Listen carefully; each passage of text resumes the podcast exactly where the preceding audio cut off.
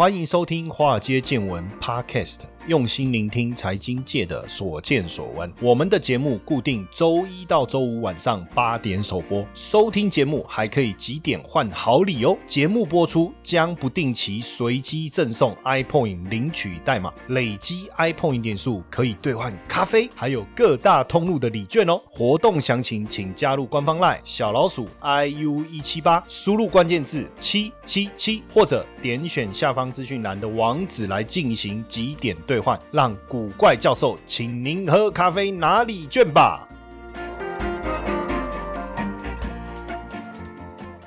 大家好，欢迎收听《华尔街见闻》Podcast，我是古怪教授谢承彦。好，我们来看一下，聊一下这个红海好不好？红海、蓝海，我不晓得大家知不知道红海这一家公司哈？郭台铭应该知道吧？哈，我觉得就算不知道红海，因为也许很多年轻人就不知道红海啊。但如果在投资市场时间长一点的，应该都有听过红海了。就算没有听过红海，应该也知道郭台铭。就算没有听过郭台铭，那还能举例什么？应该也有听过过红海吧？好，这样。一九五零年的十月八号，哈，在板桥慈惠宫，哈，那里面突然传出一个响亮的婴儿的啼哭声了，哈，这个是一个警察叫郭林瑞他们家诞生了一个男婴，那因为生活很窘迫了，哈，所以就把这个男婴的名字取名叫郭台铭，希望说不要忘记这一段刻骨铭心的过去了，哈，那。郭爸爸呢？就郭台铭的爸爸，郭爸爸是毕业在中央警官学校哈。那一九四八年跟着国民党一起到台湾来，那无权无势嘛哈，所以也没有房，也没分到宿舍，跟家人一起住在，竟然就是住在妈祖庙里面。那因为。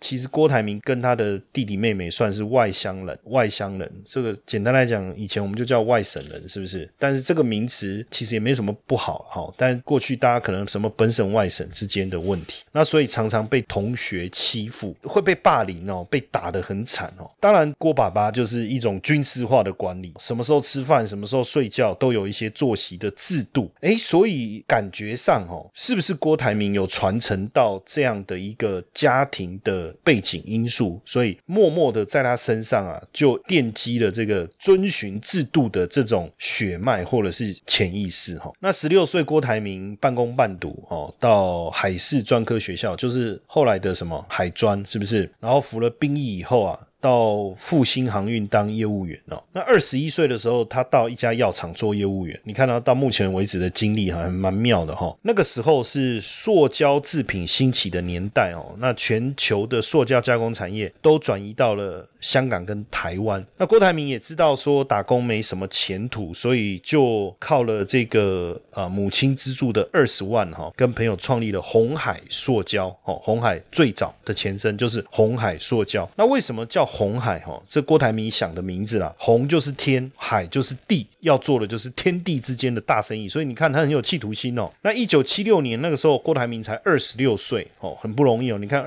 我就在想二十六岁的时候我在干嘛？哎，真的是。那你看人家哦，果然是这个首富哦，二十六岁他就接了一笔这个做黑白电视机旋钮的一个大订单哦。那他在做这个订单的过程中，其实他就发现哦，塑胶加工产业是整个产业链的底层，真正的重点应该是在模具加工。所以呢，到了一九七七年，诶，他账上已经有数百万的资产，所以他就决定投入。当然有两个机会了，那时候台湾房地产起飞嘛，一个就炒地皮，另外一个制造业兴起，那原物料价格上涨，那就干脆囤囤积原物料来赚钱，哎，结果没想到郭台铭做了一件什么事情？郭台铭他既然做的事情是什么？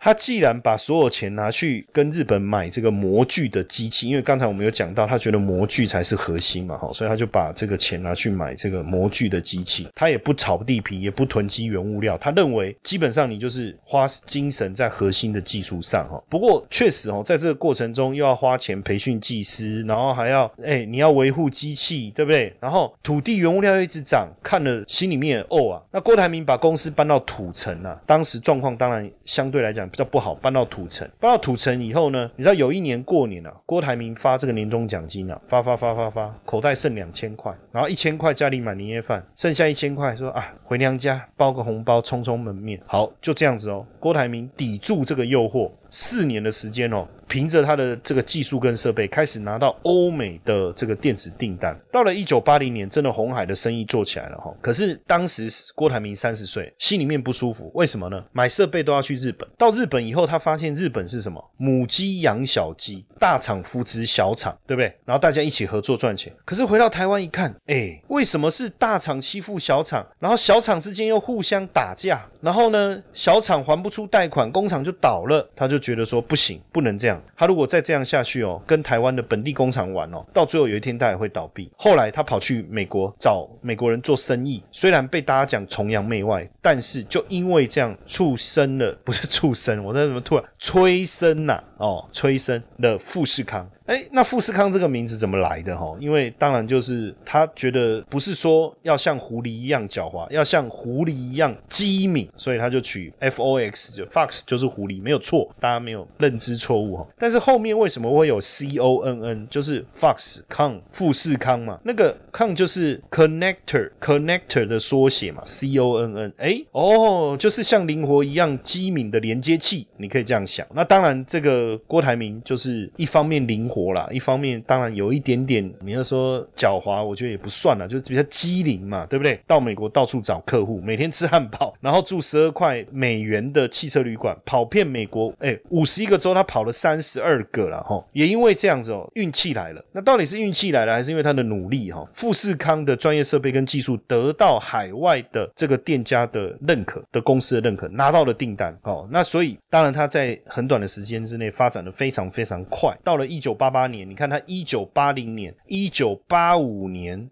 接着一九八五年到一九八八年三年的时间，富士康的员工人数已经冲到一千多人哦，营收已经超过十亿哦，非常厉害。但是在那一年，三十八岁那一年，他做了一个很重要的决定，要把生产基地移到中国大陆。为什么？因为当时其实中国大陆有很多的政策就是支持台商，但是大家都观望，不敢过去。那郭台铭为什么要过去？当然，一方面成本考量，一方面也是被逼的。为什么呢？八零年代经济起飞，台湾的土地跟用人的成本暴增了。那暴增以后呢？台湾的这个人工的成本呢，已经变成是大陆的五倍了。而且重点是有钱还找不到，那怎么办呢？所以他就决定到大陆去了哈。因为至少大陆提供的一些政策啊，对台商是蛮优优惠的哈。那当然要过去呢，他就是成立了这个在深圳成立有深圳海洋精密电脑。那是首批到大陆的台资企业了哈。那那时候站在这个龙华镇哦，龙华镇的一个山头。那当然大陆的官员就陪同嘛哈。那他就跟郭台铭说：“哎。”啊，那你要多少亩地啊？哈，来做你的厂房啊？一方面，我觉得应该官员也是随便问问的嘛，那就你能要多大的地，对不对？哦，但是呢，这个因为郭台铭在进军大陆之前，他就自信的说，大陆是会是未来红海富士康哈重要的制造技术的实验战场。他要当时已经这个野心勃勃嘛，哈，雄心壮志，所以他怎么回答？他说看得到的我都要了。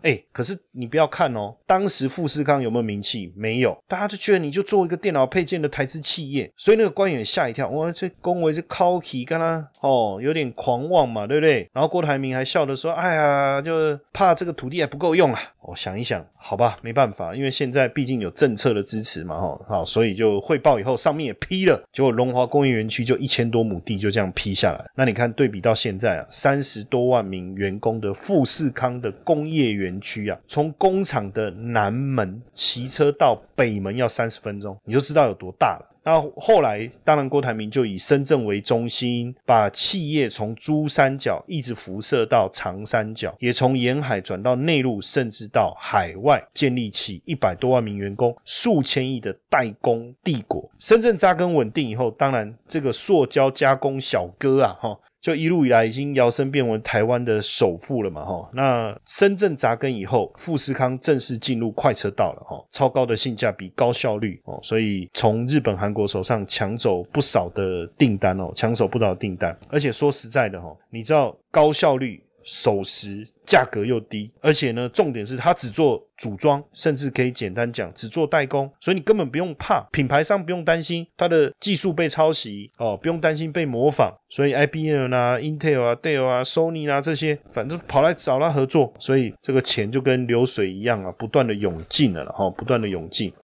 嗨，大家好，我是古怪教授谢承彦，告诉大家这个令人高兴的好消息，我们华尔街见闻在七月七号开播满周年，一路走来真的很不容易，也感谢所有听众对我们这一年来的支持，你们的留言和建议我都有看到，我们的团队也不断的努力，希望让节目变得更好。那在华尔街见闻满周岁的这个日子呢，也邀请大家来一起分享这个喜悦，只要到我们。古怪教授脸书粉丝专业找到欢庆化接见文一周年的活动贴文，在底下留言祝福化接见文。我直接送大家七七七 iPoint 点数，那另外加码送好礼，只要你分享活动贴文，再送外汇新手变行家这本电子书一年的观看权限。在这个重要的里程碑，华尔街见闻邀请大家一起来帮我们写下这个记录，见证我们的喜悦。活动网址下方资讯栏也有放哦。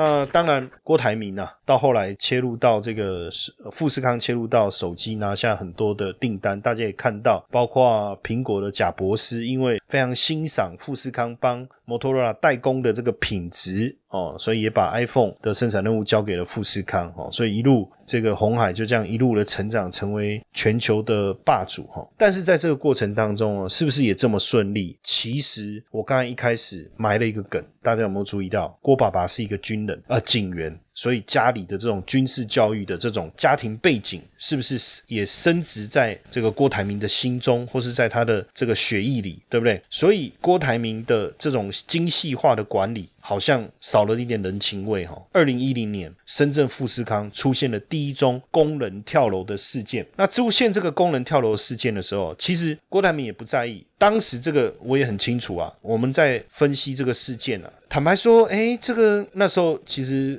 谢老师已经都已经开始在媒体了，开始在这个各大电视台开始在做这个财经方面的解析了。当时我们也觉得说啊，一个人跳楼应该还好吧？郭台铭也不在意，因为数百万名员工就这么一起自杀事件算正常吧？但是没想到短短九个月，总共十四起。工人跳楼事件，这下不得了，舆论哗然，股价下跌，大家都质疑，连郭台铭也懵了，怎么会发发生什么事？那你说他当时没有想办法？我不知道大家有没有印象哈？如果比较资深的我们的粉丝或是我们的听众们，比较资深的哈，资深大概懂我意思哈，就年纪稍长，因为你有些年轻人根本根本不知道当时发生什么事情。然后呢，第五起自杀事件以后，他就宣布全员涨薪水，他觉得可能钱应该是一个问题。然后还请媒体实地采访，重点是他还找了小姐姐，有点像小老师，有没有？而且要漂亮的，反正就在厂区啊，到处兜，到处转，来当辅导员哦。然后就是说，啊，你有帮你辅导一下，同时还请了这个高僧做法事啊什么的。但是没想到没鸟用哦，为什么？没隔几天又一个员工跳楼，怎么办？做了这么多软性的一个做法，后来直接粗暴的做法来了，宿舍大楼直接装铁丝网，跳楼的员工没有了，对不对？可是那时候深圳的铁丝网涨价了，那你说到底是风水的问题还是什么？其实大家会觉得说跟管理制度有很大的关系。为什么？据说了哈，这个是据说，因为我没有亲眼看过，这个我不晓得。就在深圳龙华那个区，你只要看到谁眼神空洞，然后一副没有睡饱的样子，八九不离十。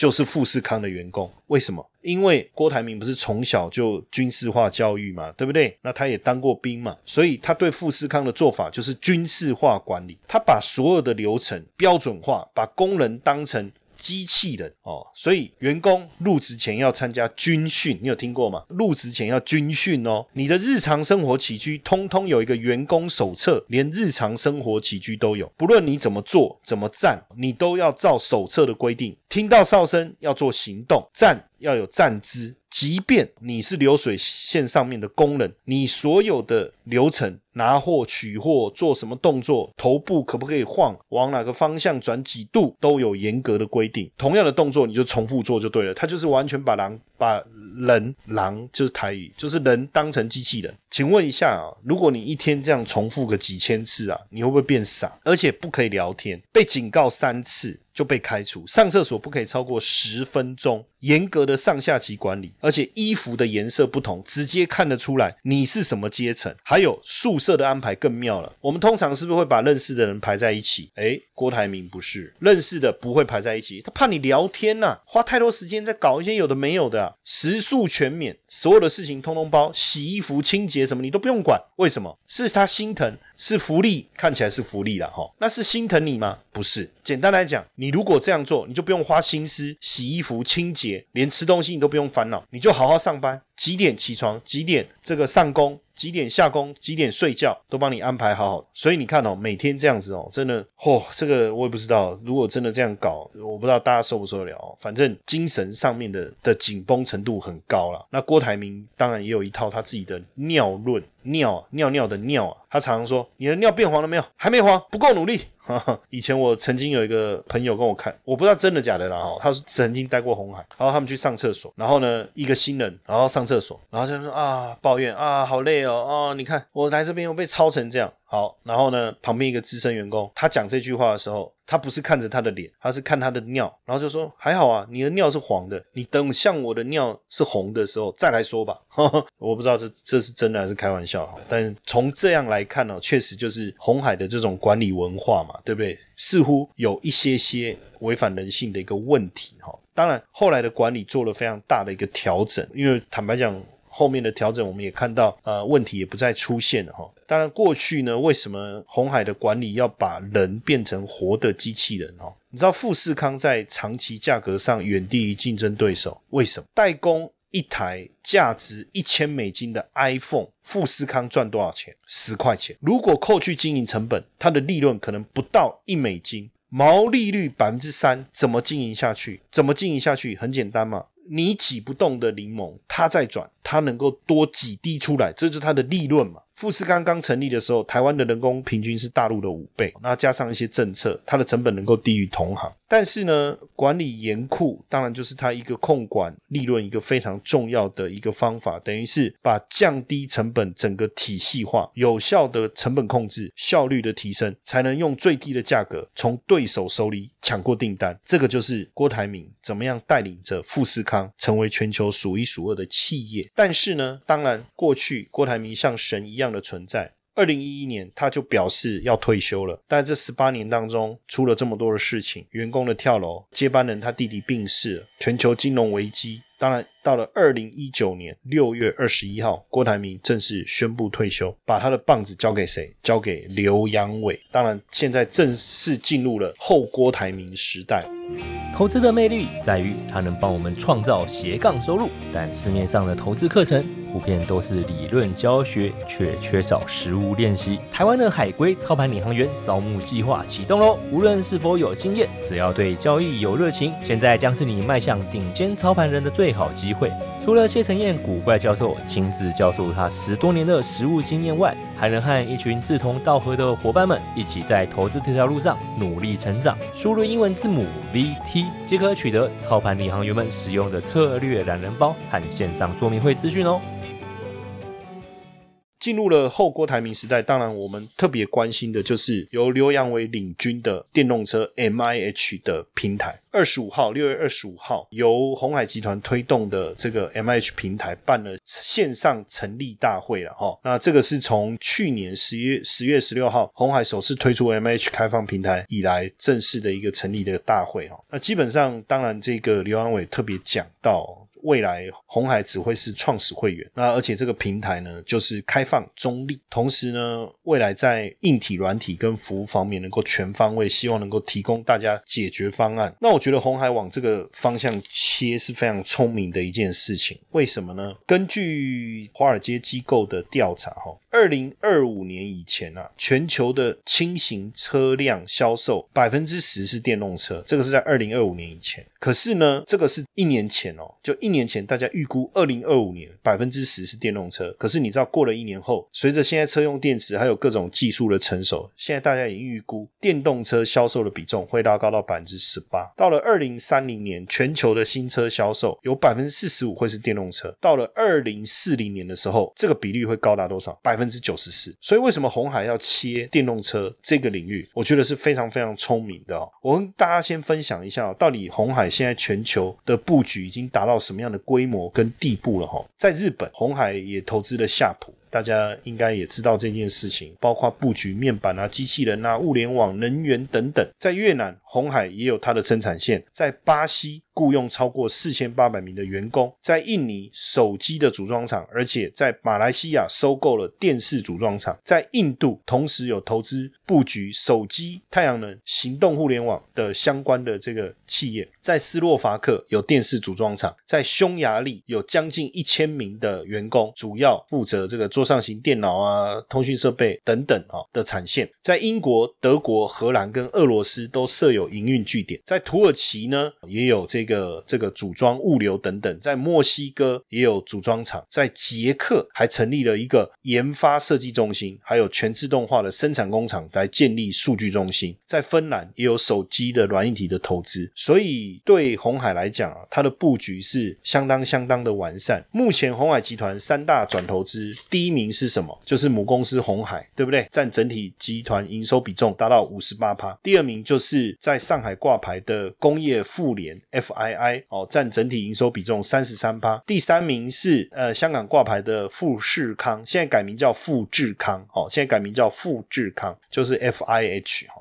那红海持股六十二趴。那之前就是苹果的代工厂嘛，哈，到目前为止当然还占有一定重要的地位了，哈。那第四名就在香港挂牌的红腾精密，红腾精密，红海持股七十五趴。那当然未来整个呃红海的版图啊，发展的重点会是什么？电动车、数位健康跟机器人哦。那我觉得像这一次 M I H 啊，就是有这么多人愿意来加入，我目前看到成员是将近一千七百名哦，就是联盟的成员哦。那当然这。包含了它跟玉龙合资的红海先进哦，要来未来深入的运作整个平台哦，而且我们发现，在整个成员当中啊，不论是 IT 资讯的零组件，还是有外商，还有这个老牌的汽车供应链，还有一些知名的能源外商，包括伊顿，然后日本的公司，还有这个瑞典的 Auto Life 集团等等哦，都是非常多大的这个品牌跟企业哦。那另外一个老牌汽车供应链的部分哦，包含机构件跟动力系统也非常多老牌的厂商来加入哦，包含像六合机械，这个是跟丰田跟福特合资做汽车组装的哦，所以我觉得大家不要一直觉得说红海是做手机的，未来它能够做电动车吗？你看这成员里面哦，有做动力的，有做系统的，有做组装的，有做 IT 的，反正什么角色都有，只要能够整合起来。包括车联网、包括汽车应用软体的都有。我看起来目前相对比较缺的是什么？就是电池的部分，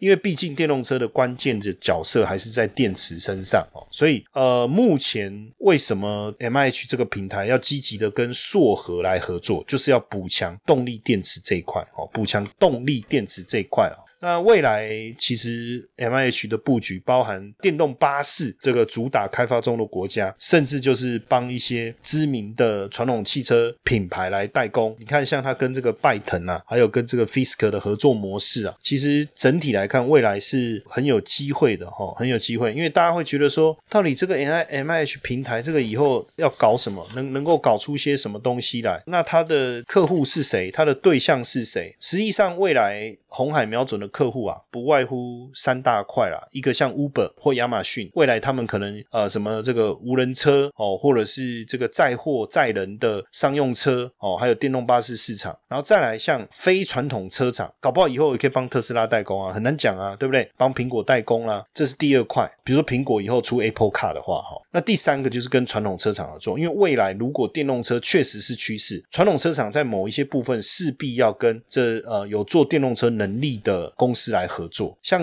现在呢，红海有没有机会跟全球第四大的汽车集团合作来生产新世代的爱快罗密欧的智慧电动车，对不对？如果有机会，那确实这个部分的环节就打通了嘛，吼，就打通了。当然，目前整个红海集团主要，当然富士康还是它的获利来源啦，吼，消费性电子产品的组装还是目前的一个重点。那什么时候呢？电动车这个领域能够真正的呃，让它能够赚赚到钱，然后提升占到营收比重很高，我觉得这个也是未来我们在观察的嘛。啊，我记得以前我在社大上课的时候，曾经有一个同学，他是从淡水到信义区来上课，他说他每次都要花非常长的时间来交通，然后每次来就是问我红海，我觉得他根本就是来问红海的。他说，因为他持有红海多少张，我也没有问，但是他说他持有很久，所以他一直很关心这个问题。那现阶段，我觉得红海的转变当然跟过去不同。如果还是过去纯代工，说实在，长期要看到红海的爆发力，我们也不知道如何去描绘那个梦想。但是当郭台铭退休了，然后由刘阳伟来接棒了，整个红海进入了另外一个时代，有一个这么有愿景的一个擘画，有一个有梦想、有理想的一个产业的一个发展目标。所以未来红海会不会变得不一样？我当然觉得拭目以待啦。而且以红海的号召力，刚才我们讲的这个 M H 平台，真的号召了这么多高手进来。但是红海能不能在中间所扮演的角色，能够掌握好大家的一个协调，我们也不知道。但如果真的可以的话，那这个 M H 平台将会是一个蛮重要的一个划时代的一个突破，蛮重要的一个划时代的突破。我们也期望啊，当然我们也期许啊，哈，就是说看到红海有一个很好的发展，然后除了我们台积电。的护国神山之外，这个 M H 平台打响全球的名号，让大家知道这个做电动车就是靠台湾的发起的这个 M H 平台。那这样子未来来长期来看，红海值不值得投资就见仁见智了。有的人认为这个电动车到现在八字没一撇，那有的人认为说这就是长期来看它电动车发展大发之前最好的一个买点哦。那这个问题的答案，我就留给大家自己去思考了，好不好？那我们今天的分享就到这边，谢谢大家的收听，晚安。听完华尔街见闻 Podcast，你是不是有很多话题想跟古怪教授讨论呢？华尔街见闻在 Mr. Box 开放语音互动喽，每周一到周五晚上十点线上直播开房，现在就下载 Mr. Box App 来和古怪教授聊聊天吧。